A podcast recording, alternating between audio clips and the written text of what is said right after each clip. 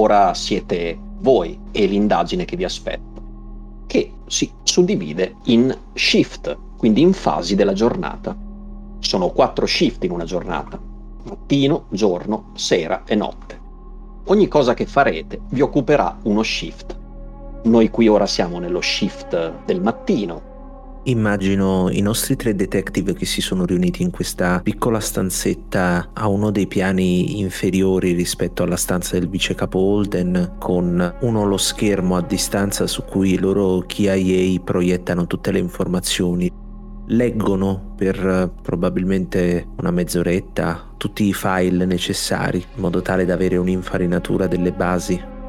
Una volta terminata questa lettura condivisa, Rudy si rivolgerebbe alle sue due partner in questa missione e direbbe io tornerei a casa. Penso che non ci sia niente di meglio di un replicante per parlare con un'altra replicante, no? Ogni qualvolta fa queste sottili insinuazioni, lancia un'occhiata a Camille. Non riuscite a capire perfettamente se sia sarcastico, divertito, altalenante tra queste sensazioni anche perché gli occhi suggeriscono altro, come se stesse guardando lontano. Rudy, attento a non giocare troppo. Non vorrei mai ti facessi del male. Sarebbe uno spreco rovinare una così ben curata ferraglia. A proposito di farsi del male, la scena del crimine e il luogo in cui è avvenuto l'omicidio è già stato analizzato? Probabilmente questa pista è la più calda e guarda fuori la pioggia. Non vorrei che si raffreddi troppo. Forse più tempo passa, meno quel luogo avrà da dirci. Per dove è il luogo del delitto? Io per caso so di avere delle conoscenze lì? Potresti. Lo Snake Pit è un locale molto famoso, tutti voi lo conoscete. È un locale famigerato, più che famoso perché è lo stesso locale che nel 2019 ha assistito al ritiro di un eh, Nexus 6 che si era nascosto lì dentro e si spacciava come ballerina da parte di un eh, notissimo Blade Runner ormai ritirato, o per meglio dire in pensione, chiamato Rick Deckard. Lo Snake Pit ha fatto di questo evento pubblicità e da allora non ha fatto altro che accrescere la sua fama e il suo successo, ma è un locale che sta a Nightclub Row, parte della città non malfamata, ma che tratta quel tipo di divertimenti. Alcol, balli anche sensuali, atmosfere esotiche, un locale di quel tipo, insomma. Mi fai un tiro di connection, un successo. Ebbene sì, sicuramente hai qualcuno in quella zona. Devi capire ovviamente andando là se lo trovi, se magari era in zona al momento dei fatti. Sarebbe veramente una botta di fortuna. Però magari qualcuno che ha sentito qualcosa c'è. Andate con tre spinner separati, oppure voi due che andate allo Snake Pit salite su un unico spinner e invece Rudy ne prende eventualmente un altro. Vedendo che Camille è un po' più esperta della zona, le chiede secondo te, detective, è meglio andare con uno solo per darmelo nell'occhio o andare con entrambi gli spinner per usarli entrambi all'occorrenza? Entrambi. Credo sarebbe un'idea migliore. Chiamami pure Camille. Va bene, allora dopo di te. Andate nel garage sopraelevato che c'è sul tetto del dipartimento e di lì a poco, dopo le normali procedure di decollo, un portello a diaframma si apre sul tetto del Dipartimento di Polizia di Los Angeles. La pioggia entra, bagna subito i vostri spinner che si sollevano lentamente. Tu, Rudy, decidi di andare immediatamente alla Wallace. È un'ottima idea. La Wallace ordina e solitamente quando la Wallace chiede qualcosa non è mai una richiesta, è un ordine. Holden ve l'ha fatto capire bene e tu hai fatto la tua scelta stai volando sopra la città. Lo spinner è quasi sempre pilotato in maniera automatica. Una volta inserite le coordinate di arrivo, lo spinner si autopilota perché volare in città con il traffico di auto o mezzi volanti che c'è è abbastanza pericoloso e quindi i computer dello spinner controllano già tutte le operazioni. Gli spinner vengono controllati manualmente solo in casi di necessità, di emergenza o di guide non usuali, non tranquille, non abituali. Rudy lascia alla guida automatica tutte le incombenze. Lui preferisce riflettere, pensare, soffermarsi sui vari elementi di questo caso. Dentro di sé sa già che questa visita alla Wallace Corporation non sarà ciò che darà la spinta decisiva al caso, ma proprio come ha suggerito il vice capo Holden, ci sono dei passaggi obbligatori ed è meglio che li vada a fare lui da replicante piuttosto che persone come la Dubois che potrebbero incrinare rapporti che invece è meglio mantenere sani. Il tuo spinner vola sul cielo inquinato di Los Angeles e di lì a poco vedi cominciare ad emergere da questa foschia le tre torri della Wallace Corporation che rendono la vecchia piramide della Tyrell poco avanti qualcosa di veramente piccolo All'epoca la Tyrell Corporation era l'edificio più grande della città, ma questi tre grattacieli della Wallace sono qualcosa di veramente immenso. Svettano nel cielo come una lettera W quasi, a simboleggiare il nome Wallace che tutta la città può vedere e su cui getta la sua ombra e il suo potere. Game Runner è in una di queste torri che si trovano i centri di produzione dei Nexus 9? Sì, Vari flash, come di ricordi, compaiono nella mente di Rudy man mano che queste tre incombenti vette di metallo, vetro, materiali polimerici si avvicinano. Ricordi veri, non come quelli sintetici che gli sono stati impiantati nella testa dalla Wallace stessa. I momenti in cui è uscito da quelle porte con abiti non molto dissimili da quelli che aveva adesso, il suo cartellino di riconoscimento, le indicazioni. Non è successo molto tempo fa, eppure gli fa sempre strano pensare che l'unica cosa vera che si cela nella sua memoria è il momento in cui è stato trattato come un oggetto. Esala il fumo mentre i portelloni di quello che immagino essere un piccolo punto di atterraggio privato per gli ospiti della Wallace Corporation vanno ad aprirsi e permettono al suo spinner di atterrare e proprio come poco fa era uscito nei pressi del bar alla ricerca di Camille, adesso esce alla ricerca di Kell. Lo spinner viene immediatamente fatto atterrare dai sistemi automatici della Wallace che dopo aver riconosciuto l'avvicinamento del velivolo ne hanno autorizzato l'atterraggio e quindi l'accesso questo ambiente vasto di cemento e acciaio, vieni condotto da delle luci che si accendono verso un ascensore.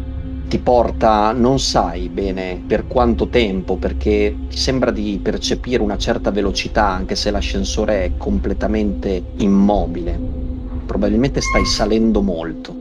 Quando la porta si apre, quello che ti trovi davanti è un ufficio enorme, di stile vagamente orientaleggiante.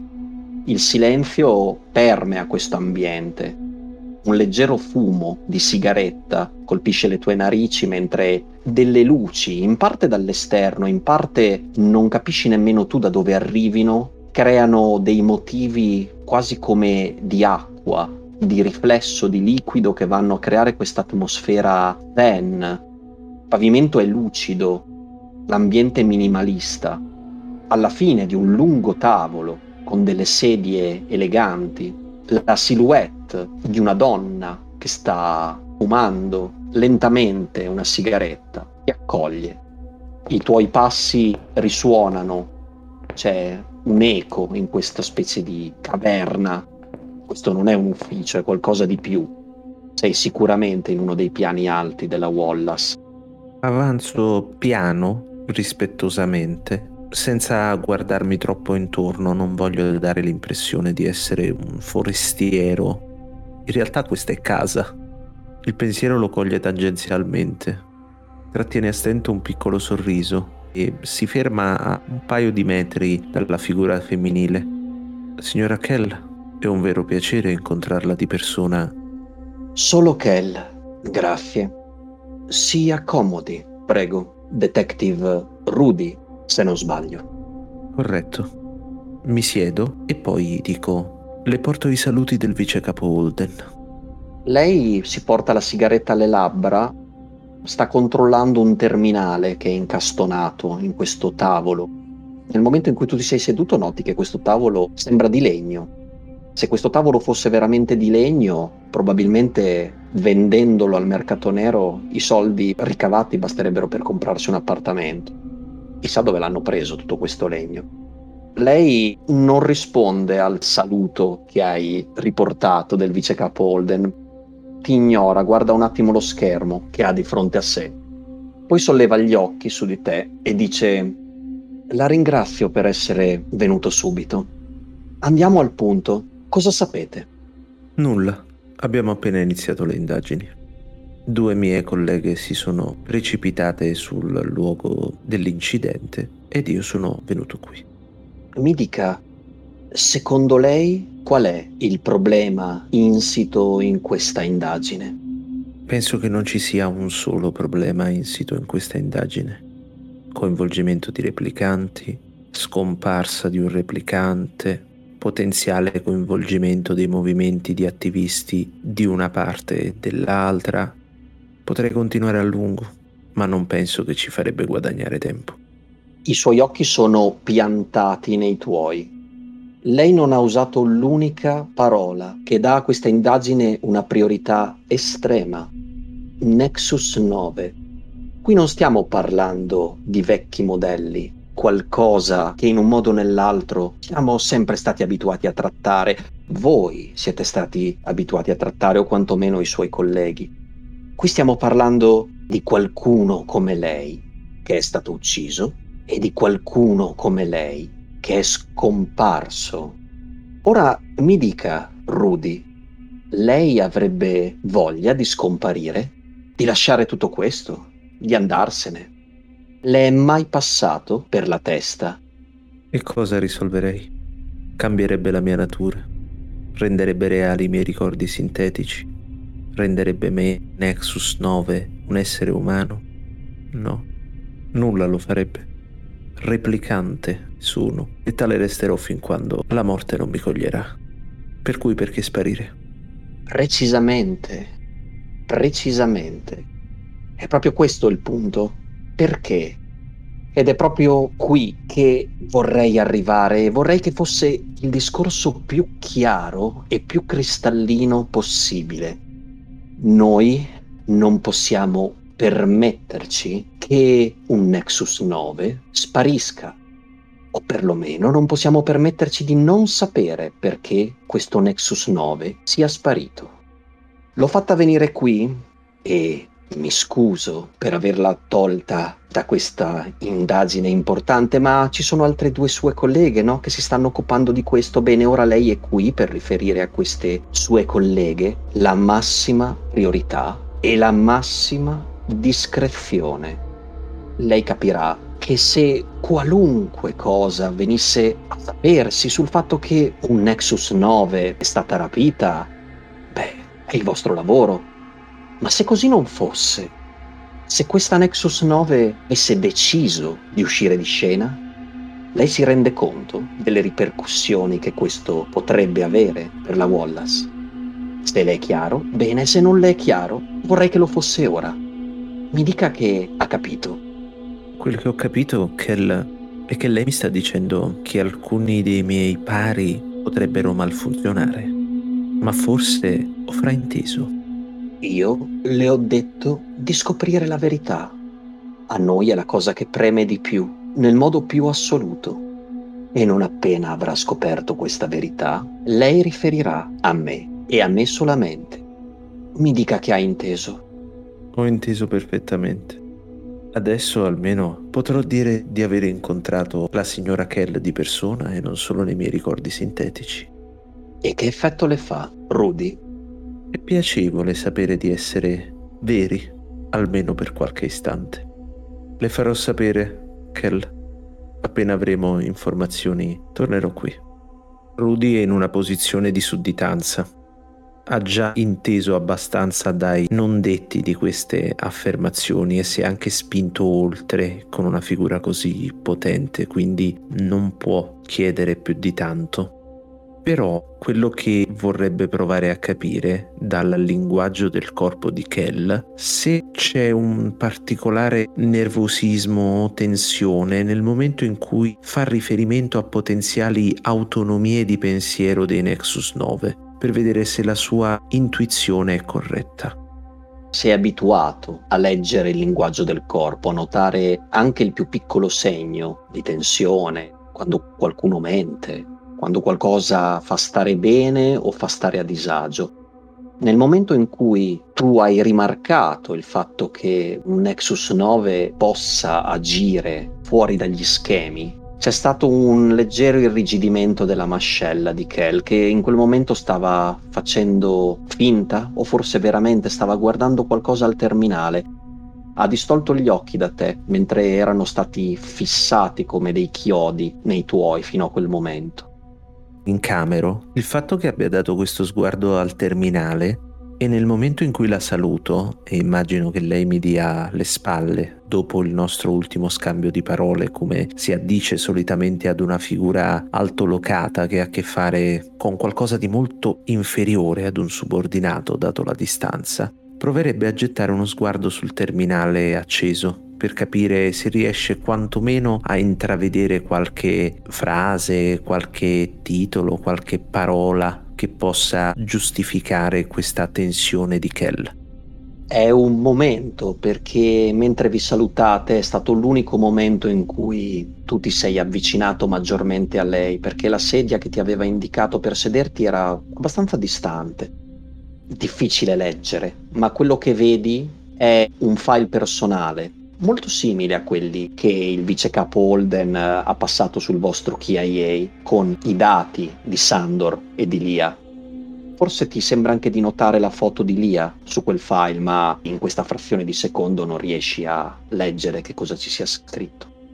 Quando sarò arrivato al mio spinner e starò rientrando in centrale, passerò il mio tempo a leggere il file personale di Lia e Sandor per capire cosa ci trovava di così interessante Kell.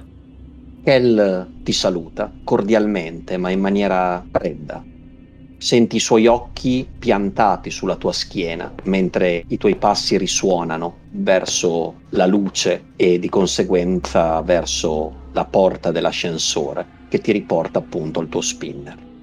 Kell si risiede di nuovo alla sedia quando tu sei già andato via. I suoi occhi, dal punto in cui sei uscito, tornano al terminale. Si riaccende una sigaretta e, con uno sbuffo di fumo, passiamo allo sbuffo di fumo dello spinner di Camille, che sta atterrando proprio in questo momento di fronte allo Snake Pit. Chaya sta seguendo Camille, quindi le è in coda l'espressione di cordialità e fiducia nel momento in cui si è chiusa la porta dello spinner è completamente crollata come una maschera e lei ha fatto uno sguardo anche molto nervoso. Ha digrignato i denti in maniera quasi animalesca perché non sopporta la formalità tra colleghi. Lei non è abituata ad avere colleghi, crede sia un rapporto sociale molto ancora ai suoi occhi finto quindi paradossalmente sta più lei imparando a interagire con i Blade Runner di quanto non abbia imparato Rudy. Chaya, ma posso chiamarti Chai, giusto? Certo, Camilla. Immagino che loro due stiano parlando dai due spinner a distanza, magari tramite il KIA. Che cosa ne pensi dei replicanti? Non fraintendermi. Credo che all'interno di questo mondo sia una domanda importante per conoscere gli altri. Hai visto che cosa è successo qui? Due poveri detective. È giusto una, chiamala, misura. Mi sembra di intuire dal tuo tono, Camille, che non ti vadano troppo a genio. E io lo capisco. Devo dirti, ho passato molti anni su una colonia extramondo e ne ho conosciuti molti. Non so ancora bene cosa ne penso, forse è una domanda molto più grande di noi e di questa giornata di pioggia, però credo che semplicemente tutti veniamo addestrati cambia solo da chi, non credi? Quale colonia? Accarezzo leggermente il volante con le dita, un po' lo stringo. Oh, probabilmente non ne avrei mai nemmeno sentito nominare. Remota colonia extramondo di recente conquista. Ti pare ovvio che stia glissando? chiude anche magari la conversazione a fine frase un po' prima, quindi tradendo forse anche un po' di nervosismo. Sono pochi i sopravvissuti alle colonie, specialmente in periodo di lotta, guerra. Sono davvero pochi. Diciamo che lì erano molti di più i replicanti di quanto non fossero gli esseri umani. Diciamo che loro non hanno tanta scelta come ne abbiamo noi. È stata un'esperienza molto forte, ecco. Capisco, ma non hai risposto alla mia domanda. Accennò un sorriso, accelerando appena, più per la tensione che per altro. Ho paura di quale possa essere quella colonia. Cosa ne pensi dei replicanti, Chaya? Ti piacciono? Non ti piacciono? Non ne provi particolare simpatia? Ma tante le domande che mi vengono in mente. Lei è effettivamente un attimo interdetta. È un buco nero in cui non ho mai guardato con grande attenzione. Anche io mi sono fatta questa domanda, Detective Dubois, e poi si corregge, fa Camille, scusami. Ti basti sapere che spesso sono stati replicanti a salvarmi la vita e in molti momenti quando mi sono guardato attorno cercando compagni che mi sostenessero sul campo non ho saputo distinguerli, un replicante da un essere umano. Sai cosa c'è di più pericoloso di un essere umano? Qualcuno che, potendo scegliere di essere meglio, vuole essere umano. Detto questo, inizio a girare verso una delle retrovie, più lentamente per ascoltarla parlare. E mentre i due spinner piano piano planano, grondanti d'acqua, l'ultima comunicazione, l'ultima frase che invia lo spinner di Camille è Forse hai ragione.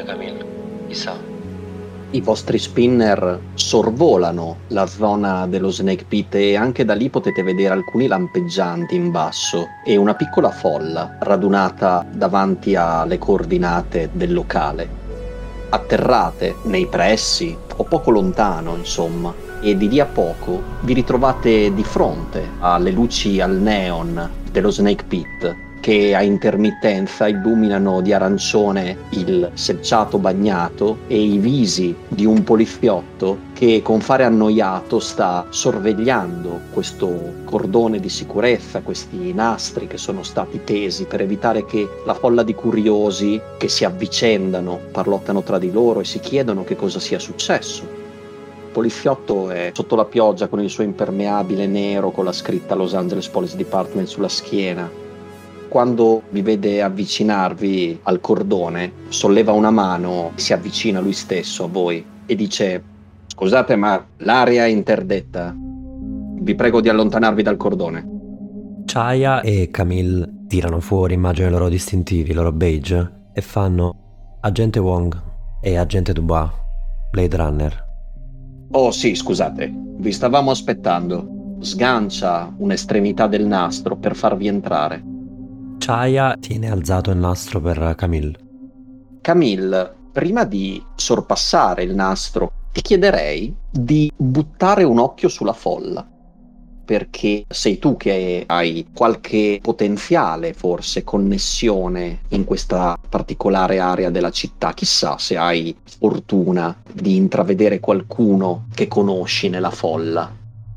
Un tiro di observation. Un successo qualcosa noti.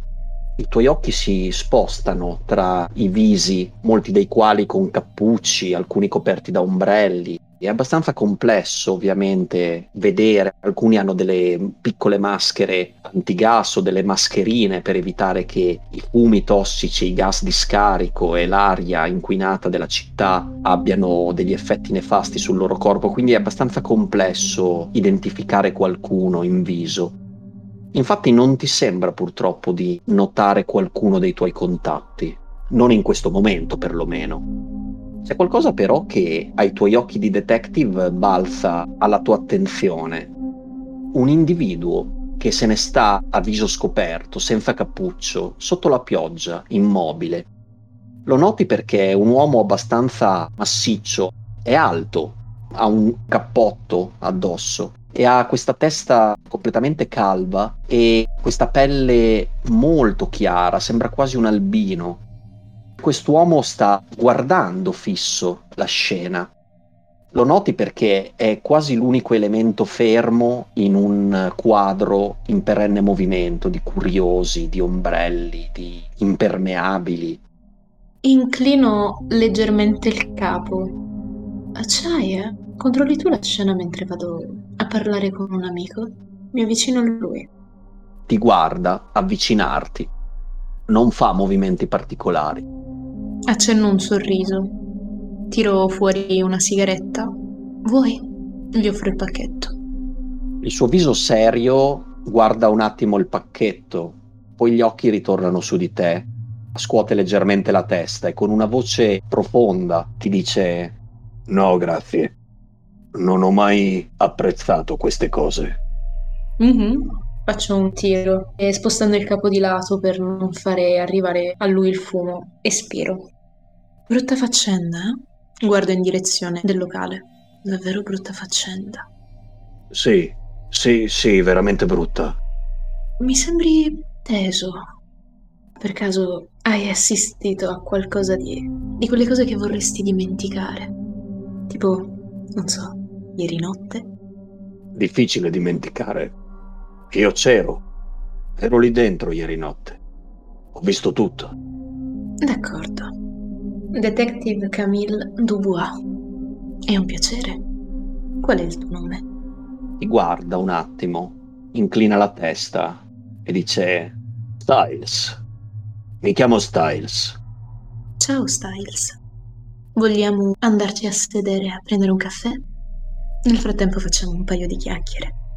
Sai, la mia collega, faccio un cenno con il capo verso Luciaia, è un po' meno delicata di me. Io non ho fatto niente. No, tesoro, lo so. Dico che magari ti farebbe domande più scomode. Con me basterà prendere un caffè. Cercherò di alleggerirti la situazione. E dopodiché, sperando che tutto possa andare per il meglio, tornerai alla tua vita. E io a questo orribile caso. Lui si guarda di lato, vede che c'è un chiosco su ruote di quelli che girano per i quartieri e offrono bevande calde, hanno anche una piccola tettoia. Ti fa un cenno con la testa e dice lì e, e si incammina. Lo seguo per un momento con lo sguardo e mi avvicino. Lui si appoggia al bancone, se tu ordini nel momento in cui gli viene chiesto qualcosa alza le dita come a indicare che non vuole niente. Prendo un caffè per me. Che cosa è successo ieri sera, Styles? Ieri sera è successo un casino. Erano diverse persone, suprematisti, suprematisti umani. Hanno cominciato a dare fastidio a una delle ballerine, una replicante, molto brava, balla veramente bene. Mi piace lei. Hanno cominciato a fare battute, a dire le solite stronzate, quelle teste di cazzo dicono sui replicanti. Poi da lì i toni si sono alzati e è cominciata a volare qualche bottiglia. Ho rischiato anche di colpire quella povera ragazza che ballava. E, e di lì a poco si è sentito un colpo, un colpo di arma da fuoco. Poi il panico. Siamo scappati tutti fuori. Ma erano loro, erano quei bastardi. Sono loro che hanno fatto cominciare tutto questo. Quindi i due replicanti che sono stati uccisi sono stati uccisi perché volevano aiutare? Non, non lo so. Non lo so, io non so chi ci fosse. Un tiro di insight. Un successo. Lo vedi nervoso. Sta chiaramente omettendo qualcosa. Styles. Faccio un sorriso abbastanza largo. Va tutto bene. Mi serve soltanto sapere un paio di piccole informazioni e ti garantisco che il tuo nome non verrebbe comunque fuori. Te lo assicuro. Anzi, te lo prometto. Bevo un sorso di caffè. Il suo viso squadrato, la sua testa grossa e calva si abbassa un attimo, abbassa gli occhi, poi gli occhi tornano su di te e dice erano in due, credo, credo fossero poliziotti o qualcosa del genere. Ho visto che nel momento in cui quei suprematisti del CAF hanno cominciato a dare fastidio alla ballerina, sono intervenuti. Le parole hanno cominciato a volare, è volata anche qualche bottiglia. Insomma, c'era gente che ballava, non ho visto bene. ma ho visto che quei due sono intervenuti. E dopo poco lo sparo. E poi il caos. Lo giuro, non, non ho visto altro. Sono, sono uscito, me ne sono andato come tutti gli altri. Non volevo stare lì e magari prendermi una pallottola anch'io. Ti credo. Puoi descrivermi questi suprematisti? Ti fa una descrizione abbastanza generica di alcune persone. Dice qualche tratto, ma è abbastanza complesso riuscire ovviamente a identificare qualcuno da quelle poche informazioni che ti dà. Ma a un certo punto ti butta lì un nome. Skylar. Jill Skylar. È quel coglione criminale. L'editore di quella rivista di merda. Kill, che continua a spalare fango sui replicanti. Jill Skylar era tra loro. Ci può credere, agente. Qualcuno che scrive su una rivista era lì a lanciare bottiglie contro una ballerina. Anche la ballerina era una replicante.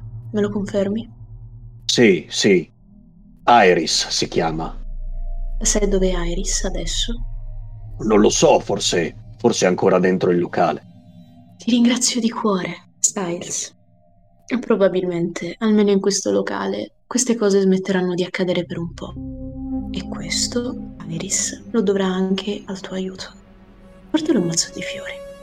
Lui ti accenna a quello che potrebbe essere forse la sua massima espressione di gratitudine, di sollievo. Fa un sorriso che sembra più una smorfia. Poi ti fa un cenno col capo. Le sue larghe spalle e la sua testa pelata tornano sotto la pioggia uscendo dalla tettoia del chiosco. Ti guarda da sopra una spalla e dice: Agente. E lo vedi camminare nella folla e di lì a poco sparire tra le persone che si avvicendano fuori dallo Snake Pit.